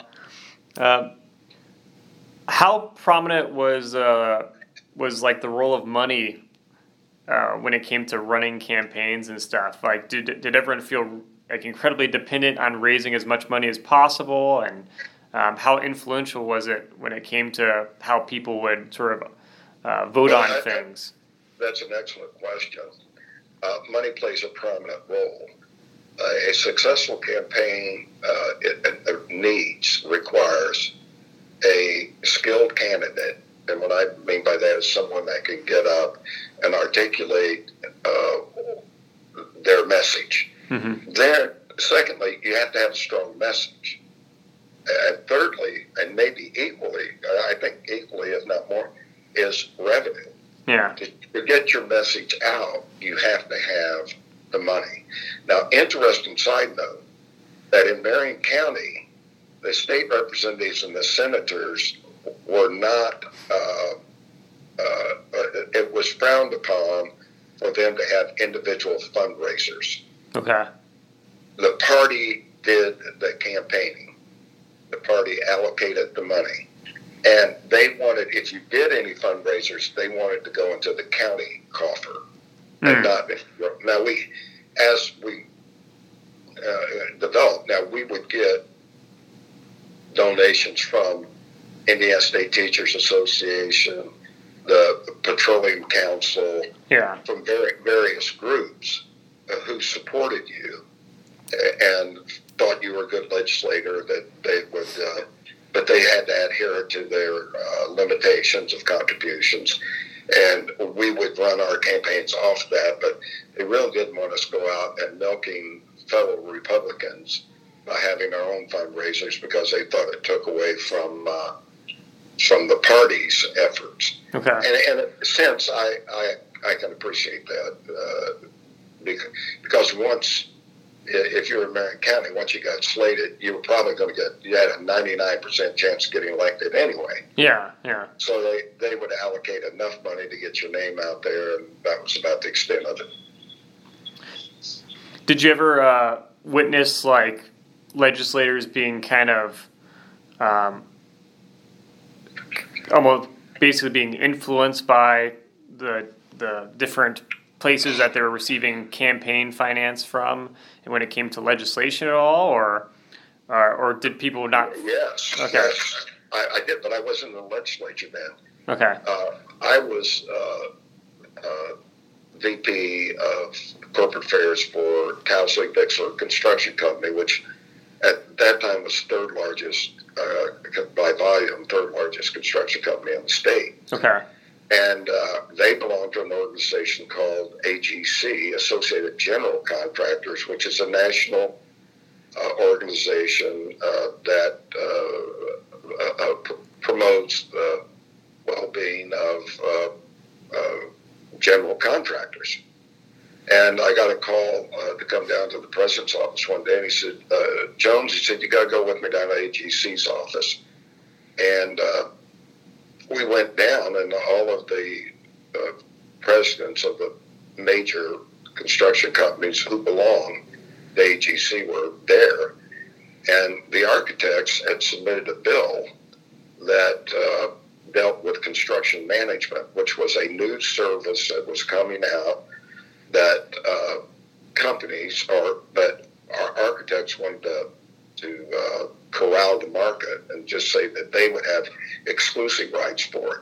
Hmm. Well, uh, our company was one that was in the on the threshold of going to construction management services. And as it turned out, I don't want to get into all the details, Ben. Yeah. But the speaker, the Speaker of the House, Kermit Burrous, and his chief of staff, and the President pro tem of the Senate all went to prison because the architects had uh, paid them money Yeah. to. I don't know if you remember that. If you heard that story. I, I vaguely, I'm vaguely familiar with it. Yeah. And uh, so they, they, uh, my boss and the head of AGC, then uh, a very uh, talented young man by the name of Tony Ard, they took me over and registered, registered me as a lobbyist. And for the entire session, I was lobbying on behalf of AGC. And then when all this came down, I got a, uh, a visit one day at the office by two guys from the FBI. Oh my gosh. And uh, they wanted to know if I knew or heard anything, and, and they, you know, uh, we're doing this investigation, and uh, you're registered as a lobbyist for on that bill uh, against the bill, and what did you hear? So I told them what I had heard, and uh, we had found out through Tony that he had heard that that the Speaker of the House and the President pro tem had received uh, sizable contributions to, to get that. And I think it was, I, I don't think it was to their campaign. I think they just got out, outright cash. Okay. Wow. Yeah. Payola. And I, I'm not positive. That's been Yeah. 30, 30 years ago, maybe. But Yeah. anyway, they did end up going to prison. Yeah. Wow. Yeah. So, geez. So I guess along with like sort of the power dynamics uh, in in state government, there's also just the role of money and, and how that can influence people as well. Wow. Um, Well, money, uh, there's no question about it. Yeah. Uh, money can have a powerful influence, and you, you want to eliminate uh, uh, the the the uh, I don't want to say the intrigue. mhm. Uh, eliminate temptation. Yeah. Uh, you want to eliminate temptation, and, and so there needs to be oversight and accountability, and you want to keep an honest person honest. Yeah, interesting. Okay. Um, let's see. Last few questions here. Uh, how would you say the state of Indiana has changed over the course of your lifetime? Well, uh, you know, the last 25 years I've lived out here, so uh, Right. Uh, the the uh, I, think overall Hoosiers are looked at as pragmatic people, but I think that there's been a great deal of influence, and it started when I was in the session uh, by uh, individuals who were interested in their own political uh, uh political potential. Yeah. With later uh, ran for governor, but uh, he would. there was a lot of misinformation that was spread that dealt with the abortion issues, that dealt with the gay community, and I, I think that a lot of that information stirred up in the hearts of a lot of Hoosiers polarization. And to my friends that live back there, and I'm still in contact with many of them, they're they're very entrenched, almost to uh, a degree of fanaticism on those issues. Yes. That, uh, I think has created uh, a real gulf and polarization amongst Hoosiers. Yeah. And that's true all across the country, but uh, no, no question about it. Wow. Yeah, okay. Um, what do you want the people of Indiana to know about their role and influence in the General Assembly?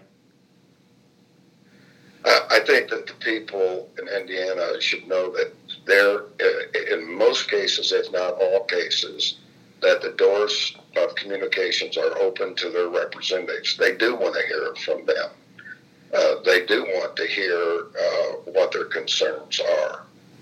And, uh, you know, not just bitching about the next door neighbor's dog, right. but letting us know uh, what we can do to make their quality of their life better. And, and uh, they have access, they have priority access over lobbyists. Yeah. We want to hear from them. But uh, I think in many cases there's more interest in just bitching to the next door neighbor about politicians as opposed to trying to inform us and educate us on what they think would make their community better. Sure. Yeah. Yeah. It's yeah. If you don't tell anyone about your problem, then I guess it's yeah. It's a little bit harder to complain about it if you're not actually trying to you know make a difference. so well, it's not difficult to complain. That's yeah. easy. Uh, right. Complaining is easy. It, it's communicating. Yeah. You know, don't be fearful of picking up the phone or saying, "I'd like to have a meeting with you. This is something I think that we need to sure. do." Yeah. And, and uh, listen to them. You know. Yeah. Yeah. That makes sense. Well, um, is there anything uh, that I didn't ask about that you wanted to mention, or? No, I, I don't. Uh, I don't think so. I think we covered a, a, broad spectrum, and I hope that whatever I shared with you has some meaning. Yeah, no, I, I definitely think you'll. It would be really interesting for people to listen to. I think you. Uh, had a lot of, of uh, stuff to say that I think is pretty topical for, for lots of different people. So, um, yeah, thank you so much for taking part in this project. I appreciate it. All right, Dan, I enjoyed it. All right, talk to you soon. All right, uh, bye bye.